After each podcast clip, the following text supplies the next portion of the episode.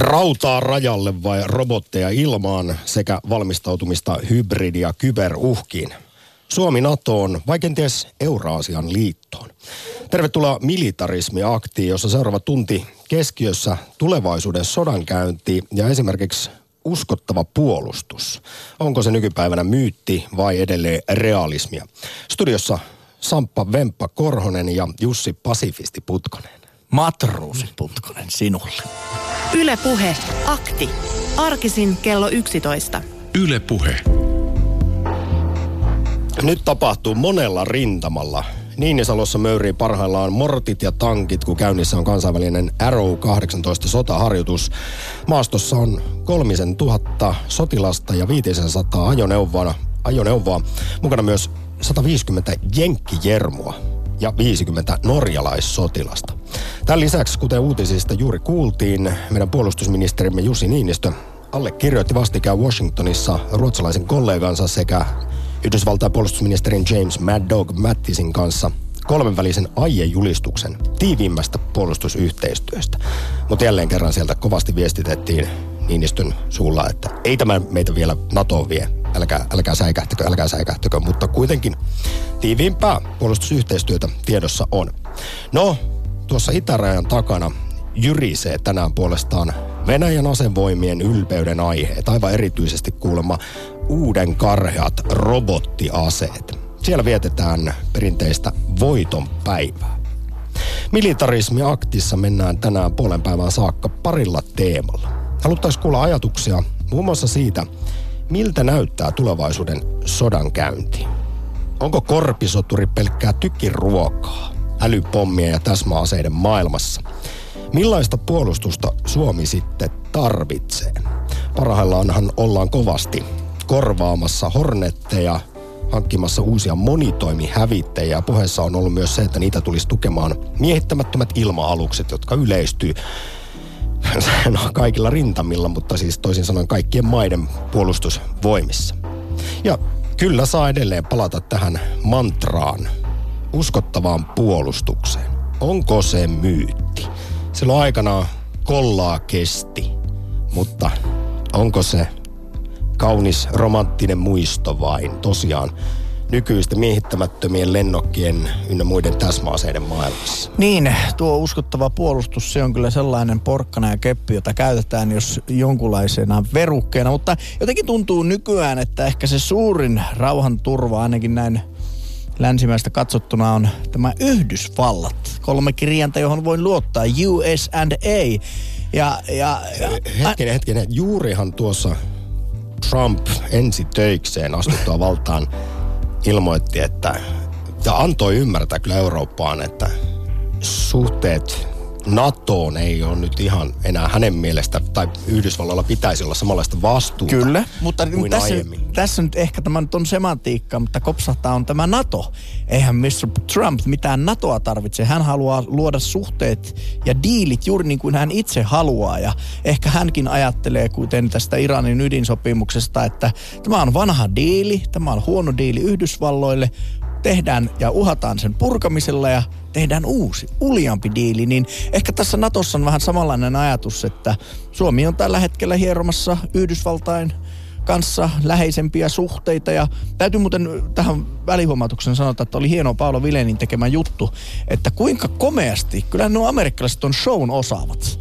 Ja Paulakin sanoi, että muutaman kerran vain vuodessa järjestetään näin komeita sotilas kunniavartioja ja muita kuin Suomen ja Ruotsin puolustusministeriöt siellä saavat pällistellä. Joo, Jussi Niinistö oli tästä hyvin vaikuttunut ja normaalisti kuulemma vain kuninkaalliselle annetaan vastaavanlainen vastaanotto. Mutta kyllähän tätä on, tuoretta aiejulistusta on jo monesta suusta kommentoitu ja esimerkiksi ulkopoliittisen instituutin vanhempi tutkija Charlie Salonius Pasternak pitää sopimusta merkittävänä.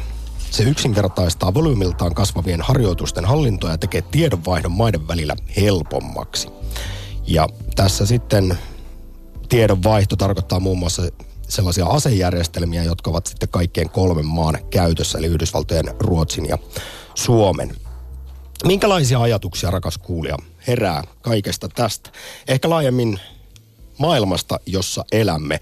Ja sitten tietysti mennään vaikkapa tämän puolustuksen kautta. Tarvitaanko Suomessa esimerkiksi enää perinteistä armeijaa vai mihin puolustusmenot kannattaisi kohdistaa? Miltä se tulevaisuuden sodankäynti näyttää? Tässä voisi sanoa, että tervetuloa tulevaisuuteen.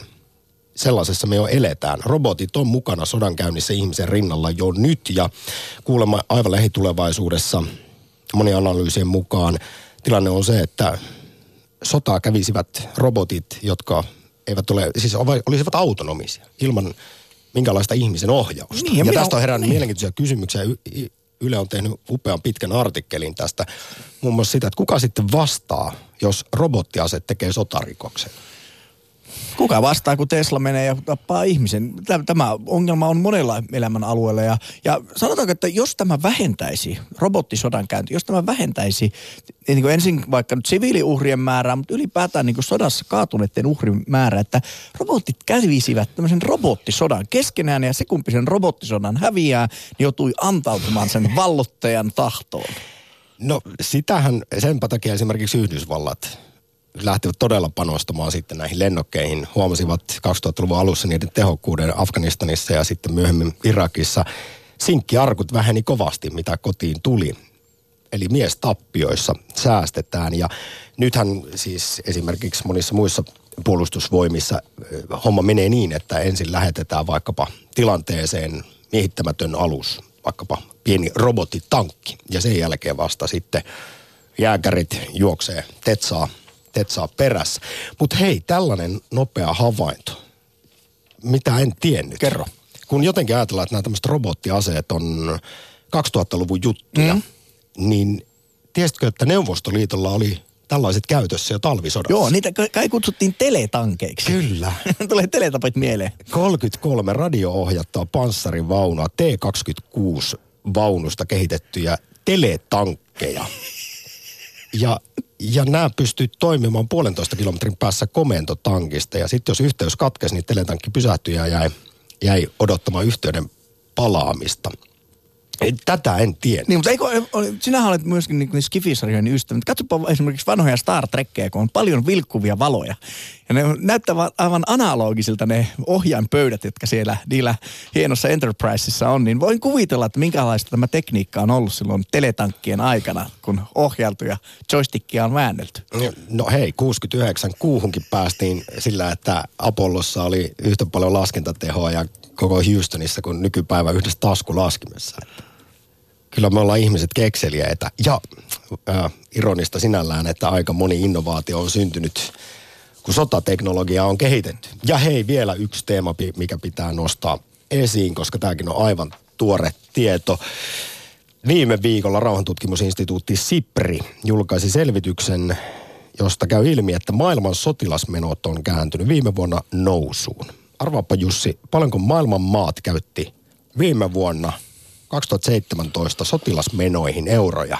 Euroja. Ää, Suomessa se on noin 2,7 kertaan se, sanotaan niin kuin 50 000 miljardia. Eli... no, aika en tiedä, lähelle osuit. 1400 miljardia euroa käytti maailman maat viime vuonna sotilasmenoja. Niin mä sanoin siis 50 ja se oli tuhat, eli se oli niin kuin 20-kertainen se ero. Ei. Silloin muuten olisi saanut aika monta, sanotaan, koleralääkettä. Kyllä tällä olisi ihan maailman nälähdätkin ratkaistu, jos tuosta pari prosenttia edes olisi pistetty sitten tämmöisiin humanitaarisiin effortteihin, mutta näin se vaan on.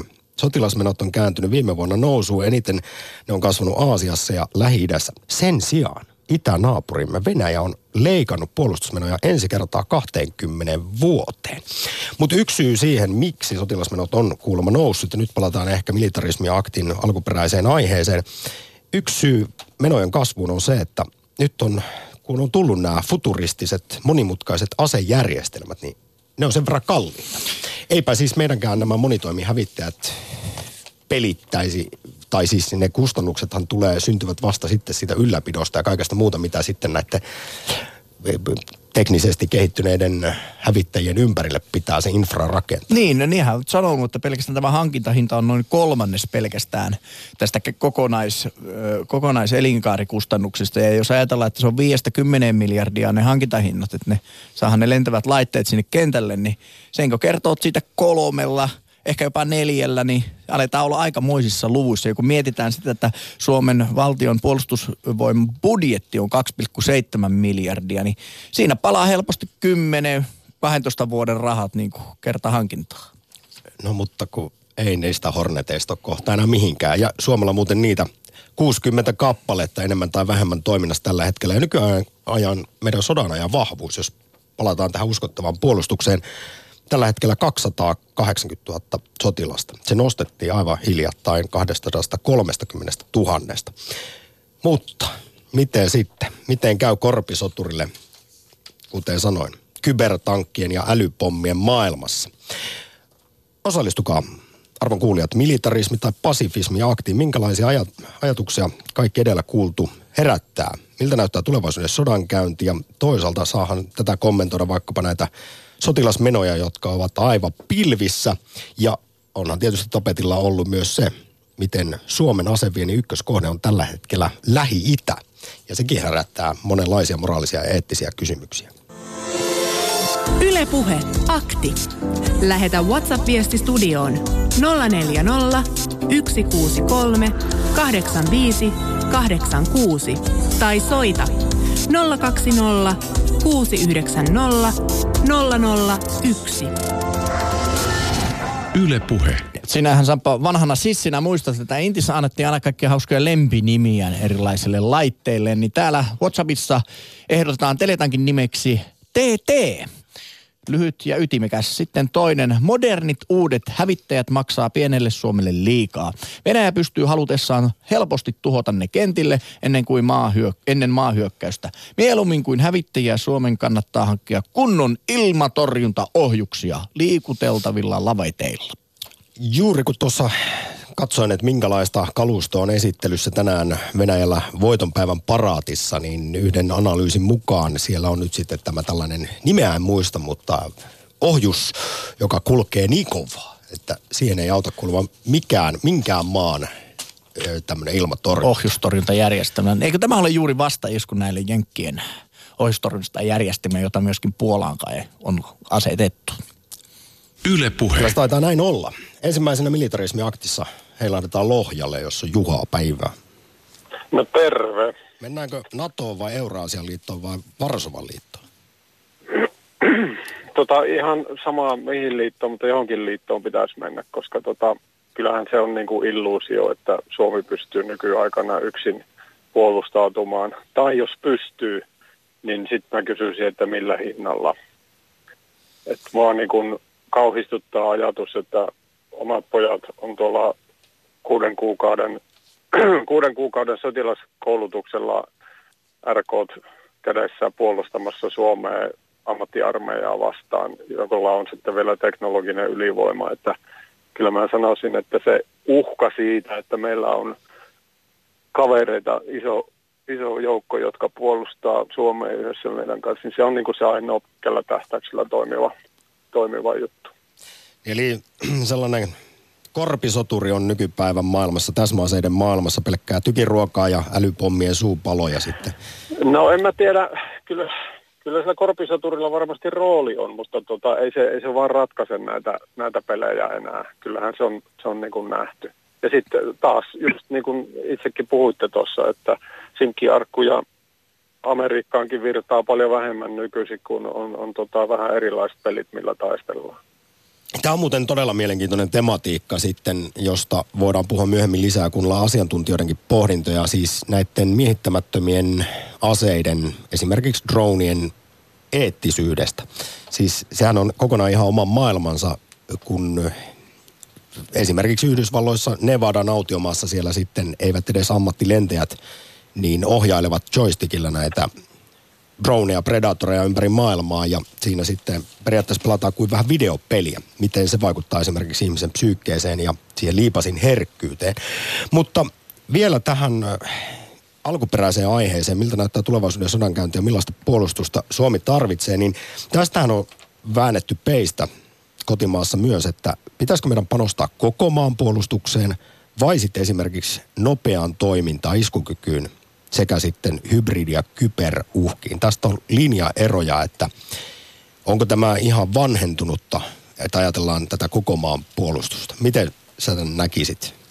Siinä vaiheessa, no, jos e- nyt jostain syystä Suomi tällaiseen tilanteeseen joutuisi, niin no, jos voiko joutuisi... siinä kollaa kestää? no taas, taas kysymys siitä, että kollaa kestää ehkä, mutta millä hinnalla.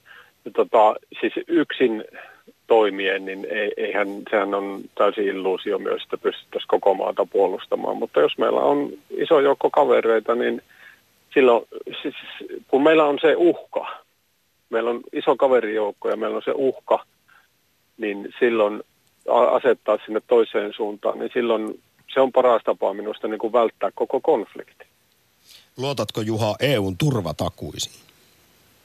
Ee, en luota EU:hun enkä YK:hon. Se on nähty jo monta kertaa Balkanilla esimerkiksi, että, tota, tai Syyriassa, että eihän, eihän ne pysty toimimaan.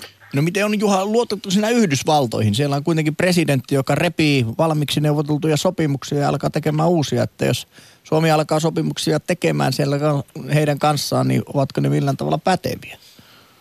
No kyllähän USA on, mä katson aina mielellään tämmöisissä asioissa, kun oma henkilökohtaisessa kokemusta ei hirveästi ole, niin mä katson mitä historiassa on tapahtunut. Ja kyllähän noin amerikkalaiset aika monta kertaa – tai ainakin parin kertaan, jollei kolmeenkin kertaan Euroopan pelastaneet. Ensimmäisessä maailmansodassa, toisessa maailmansodassa ja kylmän sodan aikana. Ei, ei se rautaisiripuoli ilman amerikkalaisia murtunut. Saattaisi olla ihan toisen näköinen Eurooppa tällä hetkellä ilman heitä.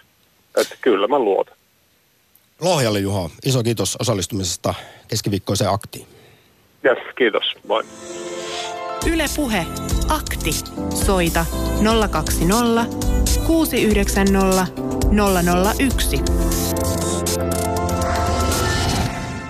Ota osaa militarismiaktiin, kun pohditaan millaista puolustusta Suomi tarvitsee. Ollaan ajateltu, että tulevaisuudessa robotit tekemät nämä taistelutyöt ja WhatsAppissa kirjoitetaan vahva huhu. Yle osti sata kappaletta robottitoimittajaa. Siinä tietotyöläisille vähän mietittävää. Siis mä tiedän pelkästään, että meillä on tämä voittorobotti, Kyllä. joka kirjoittaa urheiluutisia. En, en tiedä. Ehkä sinäkin olet kyborgi. Näytä todisti, että et ole. Nauru yleensä paljastaa ihmisen. Minä olen kyborgi ja, ja, ja Toimittaja kyborgi. elämme simulaatiossa ja näitäkin asioita aktissa käsitelty. Sinällään toisaalta sitten sotaakin oli pelkkä virtuaalista Call of Duty. Keijo Kivijärvellä, morjesta. Terve. Tuota, niin, me tarvitaan semmoista ensinnäkin, niin kuin, että me ollaan liittoutumattomia ja sitten varmaan tämä nykyinen puolustus, mikä meillä on, eli, eli että niin kuin, no sanotaan näin, että EUn e kanssa meidän tulee kerran siellä me ollaan, niin tehdä sitä yhteistyötä, mutta ei meidän mihinkään liittoon tule, tule kuulua ja jos me hävittäjät ostetaan, niin tietysti onhan se aina hyvä, että tehdään tarjouskilpailuja, mutta kyllä mä katsoisin tällä hetkellä, kun se tuo itänaapuri on meillä joku semmoinen kammo, niin, tota, niin silloin me voidaan ottamaan Ruotsista, saadaan ottaa Ruotsista hävittäjät. Mutta tota, niin minä kyllä pelkään sitä ennemmin sitä tietoyhteiskuntasotaa, että se tulee tulevaisuudessa sieltä kautta. Eli tätä on hybridisodan Niin, ja meidän puolustusvoimathan on sitä vasta, että tota, niin, se on lähinnä tämmöinen niin kuin maa, maan tämmöinen turvatekijä, että turvaa niin kuin myös maan sisäisiä asioita.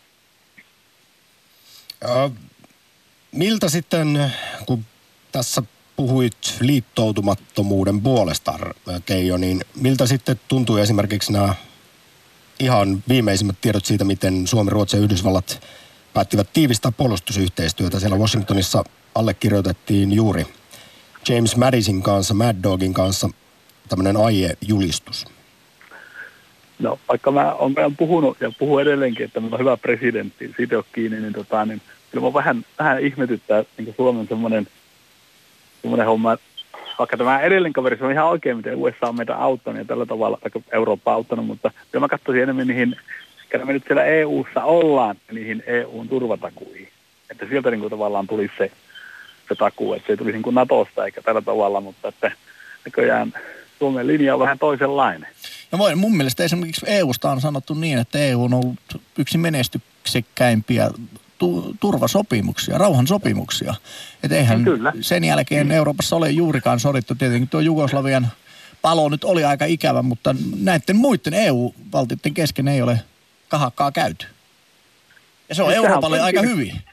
Tämä on pyrkinyt siihen, että, että, että, niin, niin että niin kuin vapaa kauppa ja, ja tietystihän sitä tietyllä asialla Suomessa niin kuin haittaa, mutta että se on pyrkinyt siihen, että vapaa, vapaan kaupan puolestahan se on puhunut koko ajan. Ja, ja tota, niin sehän tekee jo rauhaa. Ja sitten, että onhan sillä kuitenkin tämmöinen neuvotteluhomma ja tällainen suurempi aina kuin yksityisellä. Mutta silloin jos me liittoudutaan, niin silloin me tehdään selvä tota, niin, leima itsellemme. Ja nythän me on vähän niin kuin sitä tehty. Ja kuitenkin tota, niin, meidän se niin sanottu uhka, jos se tulee, niin sehän tulee meille sen idässä sen takia, kun meillä on tuo itänaapuri, sen rajanaapureita, mitä tällä hetkellä ollaan, eikä missä voida niin kuin muuttaa maantieteellisesti. Vielä ota kantaa yhteen teemaan, Keijo. Viime viikolla Sipri kertoi rauhantutkimusinstituutti, että maailman sotilasmenot on kääntynyt nousuun, mutta Venäjä on leikannut puolustusmenoja ensin kertaa parinkymmenen vuoteen. Mutta laajemmin, miltä se tuntuu, että maailman maat käytti viime vuonna sotilasmenoihin yli 1400 miljardia euroa? Minkälaisessa maailmassa me Keijo eletään? No eletään, niin kuin on nyt nähty, niin minun mielestä vaarallisessa tilanteessa, että esimerkiksi nyt on jännä nähdä, tuo, mikä tuo Pohjois-Korean neuvottelu on, että onko se ihan täyttä teatteria, niin kuin minä pelkään, että siitä tulee jotakin, jotakin pahempaa, mutta mä toivon, että tota, niin nämä maailman maat on niin valveutuneita, että pystytään katsomaan, että se USA-presidentti ei ihan mitä tahansa ja, ja Pohjois-Korea ihan mitä tahansa kehitä, että, että jännä nähdä. Ja jännä nähdä, miten Iran reagoi nyt sitten tähän, kun Trump päätti sopimuksesta vetäytyä, niin nyt periaatteessa Iran voi aloittaa, jatkaa taas ydinaseiden kehitystä vaikka tänään. Mutta nyt Keijo Kivijärvelle, mahtavat keskiviikon jatkot. Samoin, kiitos. Ylepuhe akti. Lähetä WhatsApp-viesti studioon 040 163 85 86 tai soita 020 690 001. Yle Puhe. What's up? Hmm, miksiköhän 100 prosenttia soittajista ovat olleet miehiä? Eikö naisia kiinnosta maanpuolustus? Tänne saavat soittaa myöskin naiset. Kaikki saavat soittaa tänne. Valinnan vapaus toimii tässä aivan erinomaisesti ja tästä voitte rakkaat kuulijat te itse päättää sitten, että miten sukupuolijakauma menee, mutta jotenkin kummasti kautta aktin historia miehet soittavat enemmän, noin 80 prosenttisesti. Mielellämme kuulisimme myös viisalta ö, vastakkaisen sukupuolen näkemyksiä. Niin. Lukeekohan naiset korkea jännityksiä? En tiedä. Eli kiinnostaako? Sitten Pirkanmaalta miesääntä Räsänen päivää. Hyvää päivää. Päivää. Tai tuota, tuossa toisella silmällä parhaillaan kahtelen tuota netin kautta tuota, tuota, tuota venäläisten marssia. Ja sitten Minkälaisia minä- vehkeitä siellä kulkee? En ole nähnyt, mutta minä semmoisen toria? lööpin, lööpin ainekset sanoin, joka niin kuin varmasti räjäyttää monella tämmöisen niin kuin maailmankuvan vähän niin kuin pirstalleeksi. Putinin rinnalla kävelee Netanyahu. Oho, no tämä oli minulle yllättävä tieto. Mutta se vaan kuvastaa tämän maailman niin kuin moniulotteisuutta. Se ei ole semmoinen hyvä paha eikä tällä tavalla missään nimessä. Eikä tä, ja, ja, ja, ja, ja, se, että no höyryhäyrinen aikoinaan tota, radiossa selostaessaan sanoi sille, että pipopäisiä jömäytetään.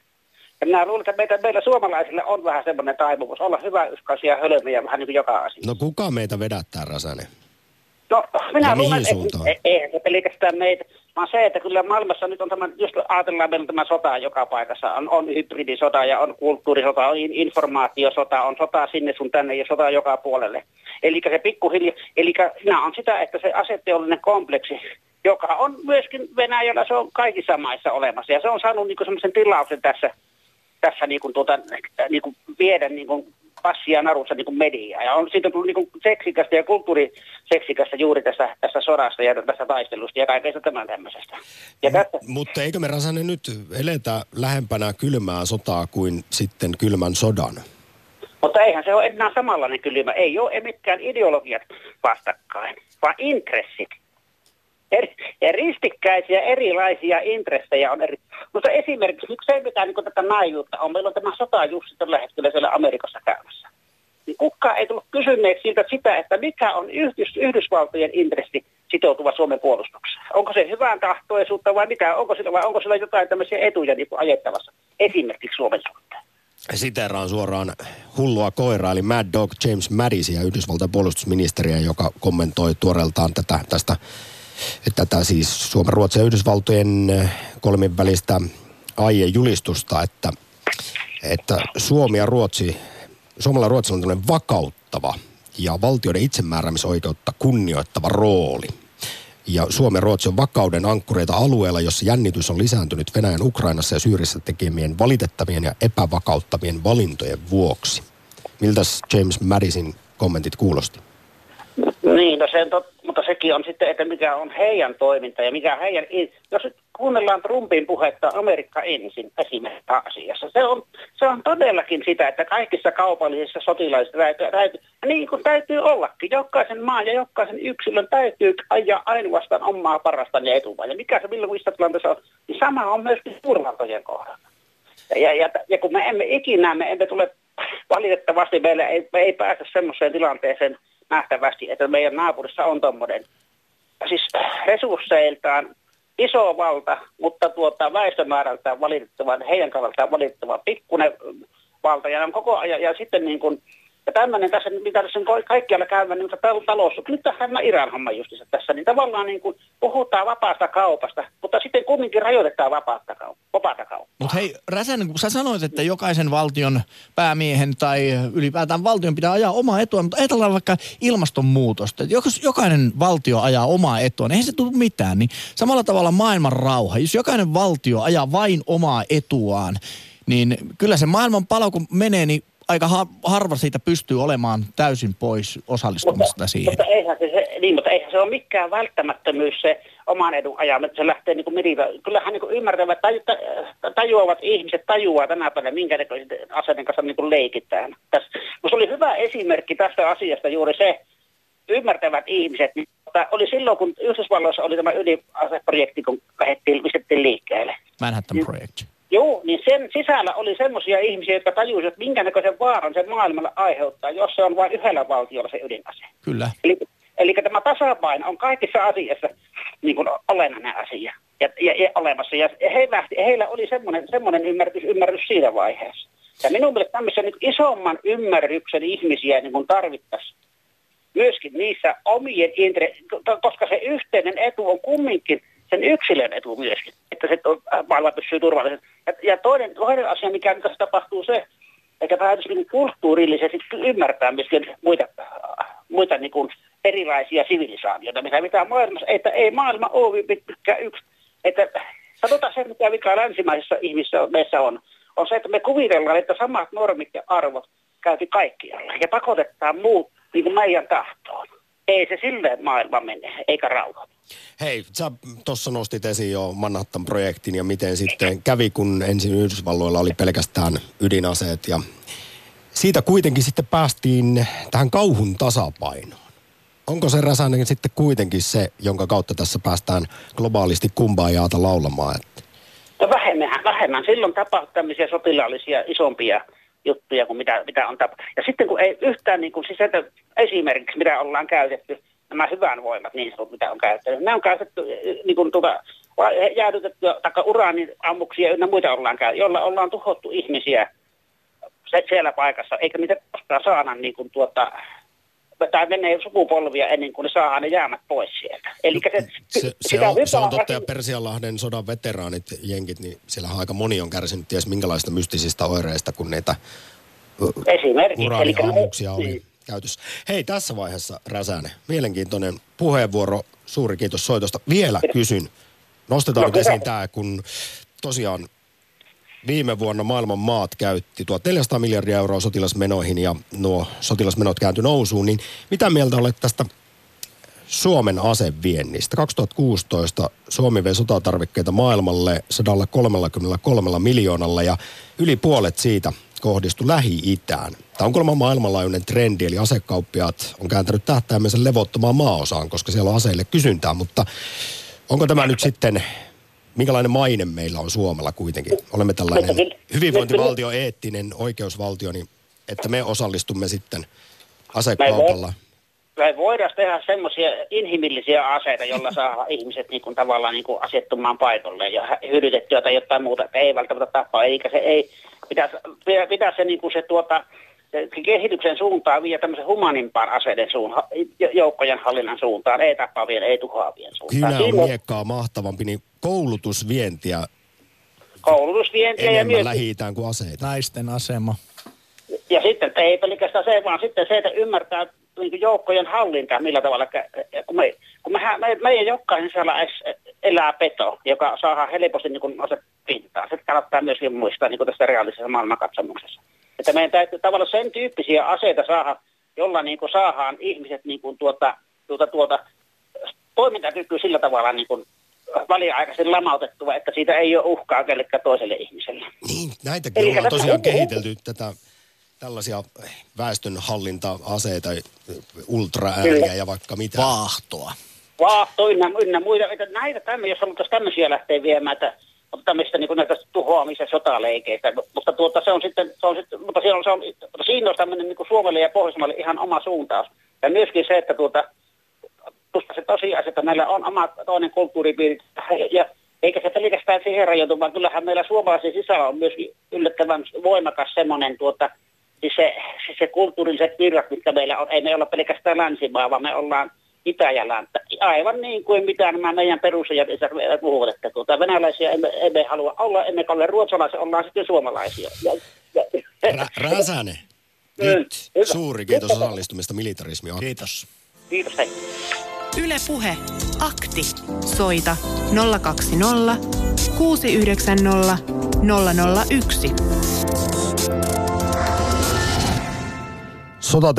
sotateoreetikko Karl von Clausewitsin mukaan. Sota on vain politiikan jatkamista toisin keinoin. Tämä on keskiviikkoinen akti. Tällä hetkellä puhelinlinjat tyhjänä. Aikaa kuitenkin soittaa vielä parikymmentä minuuttia puolen päivän saakka. Soita 020690001. Pohditaan muun muassa sitä, että miltä näyttää tulevaisuuden sodankäynti, tarvitaanko Suomessa enää perinteistä armeijaa vai, vai minkälaiseen puolustukseen pitäisi panostaa. Nyt ollaan kuitenkin laittamassa kymmeniä miljardeja monitoimi hävittäjiin, mutta pitäisikö sen sijaan lyödä vaikkapa kybersotilaat vai verkkoon? Onko se kuitenkin se hybridisodan käynti sitä tulevaisuutta? Tämä on itse asiassa, Sampa, kun mä mietin, että meillä on ydinaseita, valvotaan hyvin tarkkaan, so, niin kuin sotavoimia, asekauppaa, kaikkea tätä. Mutta yksikään valtio ei myönnä, että heillä olisi kyberarmeija. Tällä hetkellä siellä varmasti on valtion palkkaamia äh, kybersotilaita, jotka koodaavat, tutkivat, trollaavat, tekevät vaikka ja mitä.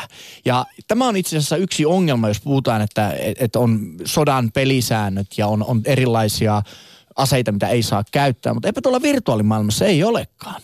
Se on täysin villi länsi tällä hetkellä ja, ja, ja, ja olen aika vakuuttunut, että Suomellakin on ö, kybersodan käyntiin pystyviä henkilöitä töissä. Mutta näistä ei saa puhua, koska se on vähän hys, hys.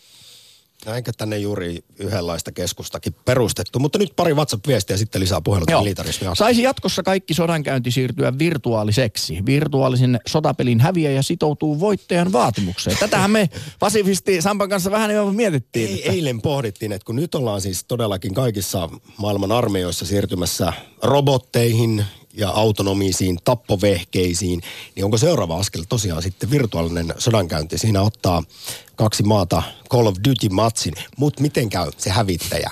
Häviäjä, anteeksi. Riittääkö nöyryys vai lyödäänkö sitten kuitenkin rautaa rajalle. Niin, mutta eikö Antikin aikanakin aina sovittu, että menemme tuonne pellolle aamun koitteessa kello kuusi, sinä tuot omat joukkosi, minä tuon omat joukkoja, sitten tapellaan, ehkä pikku teet siihen väliin ja sitten aamulla jatketaan. Ja se kun ukot loppuu ensin, niin sitten joutuu taipumaan tahtoon. Ja eikö Briteissä aikanaan, kun sitten, jos oli kyse kunniasta ja oli kaksin taistelu, niin siihen pystyy lähettämään oma edustaja, jos ei sattunut itse Loistava idea. Otetaan vielä yksi ei.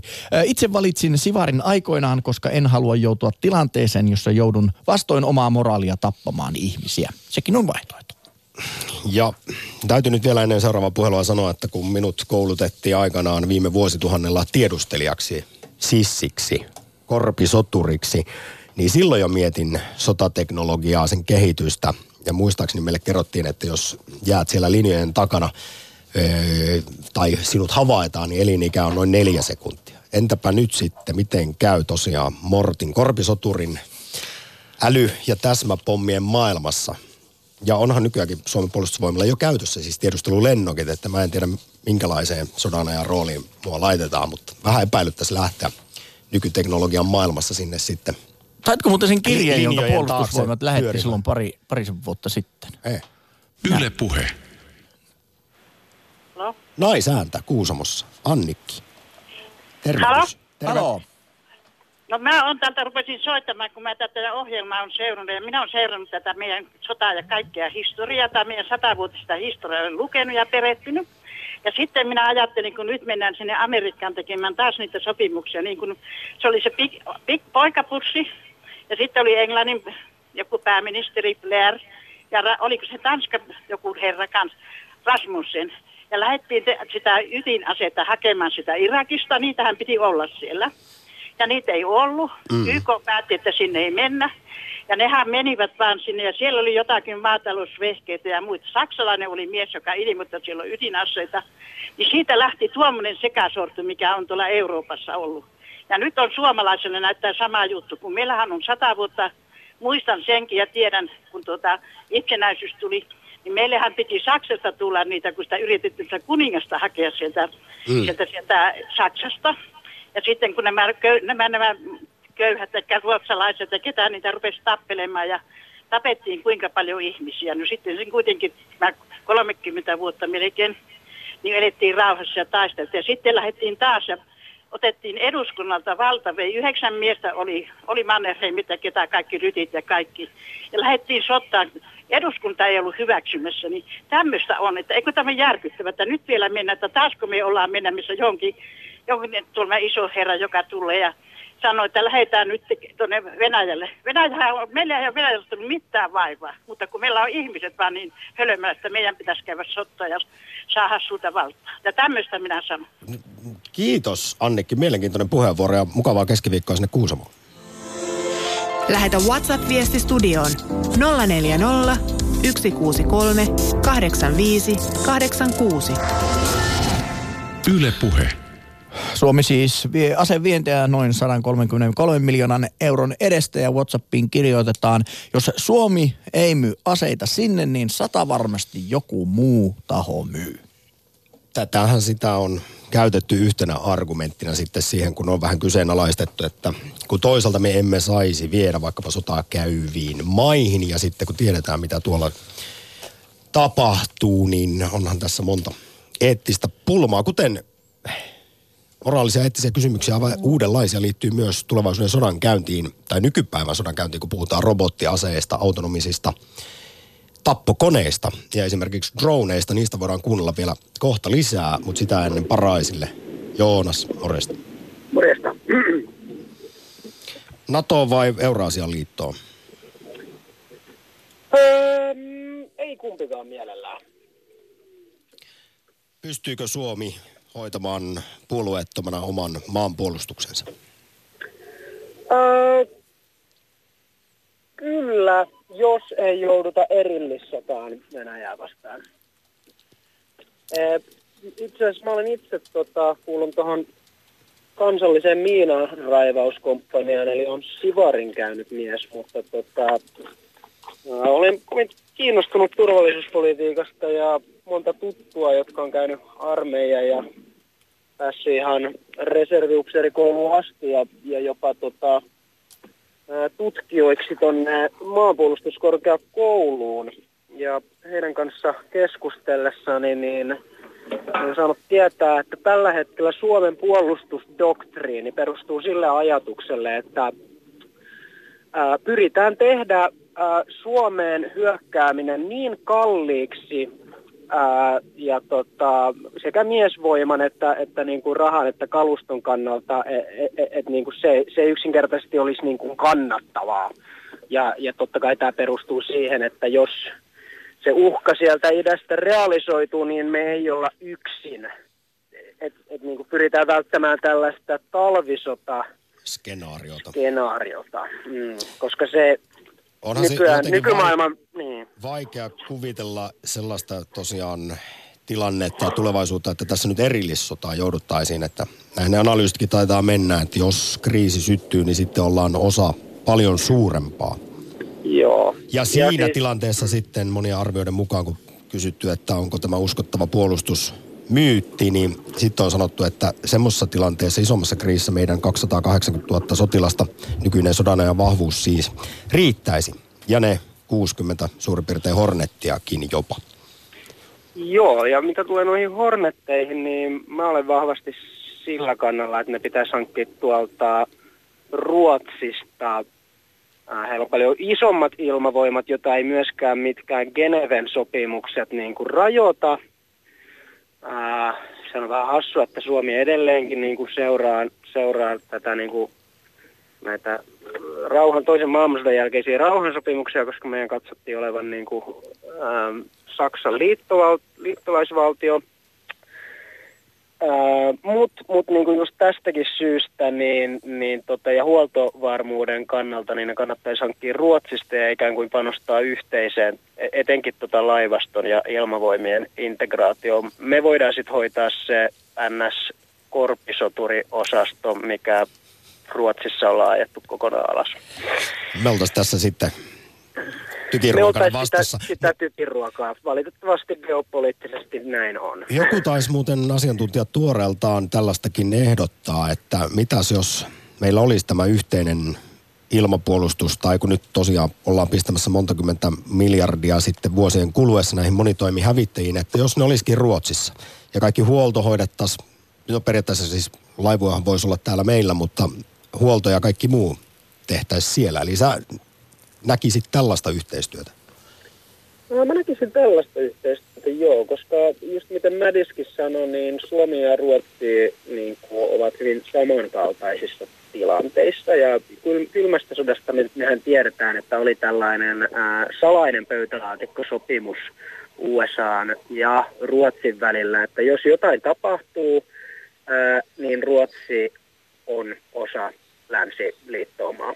Ää, ja, ja tota, siitä ei ole tietoa, että onko Suomi koskaan tehnyt tällaista samanlaista sopimusta, tuskinpa. Mutta tota, nykytilanteessa, kun ei enää, eletä suomettumisen aikaa, eh, niin jos sä katsot Euroopan karttaa, siinä Naton ja Venäjän välinen raja menee niin kuin, äh, oikeastaan niin kuin Turkista Kreikkaan, äh, sitten tota, äh, tota Tsekin ja Slovakian ja Puolan kautta Eestiin, niin se voi vetää suoran viivan niin kuin Bal- Baltian, Puolan ja niin kuin Suomen vastaiselta Venäjän, Venäjän rajalta, niin Suomi on ikään kuin, niin kuin äh, tavallaan se puuttuva palanen siitä.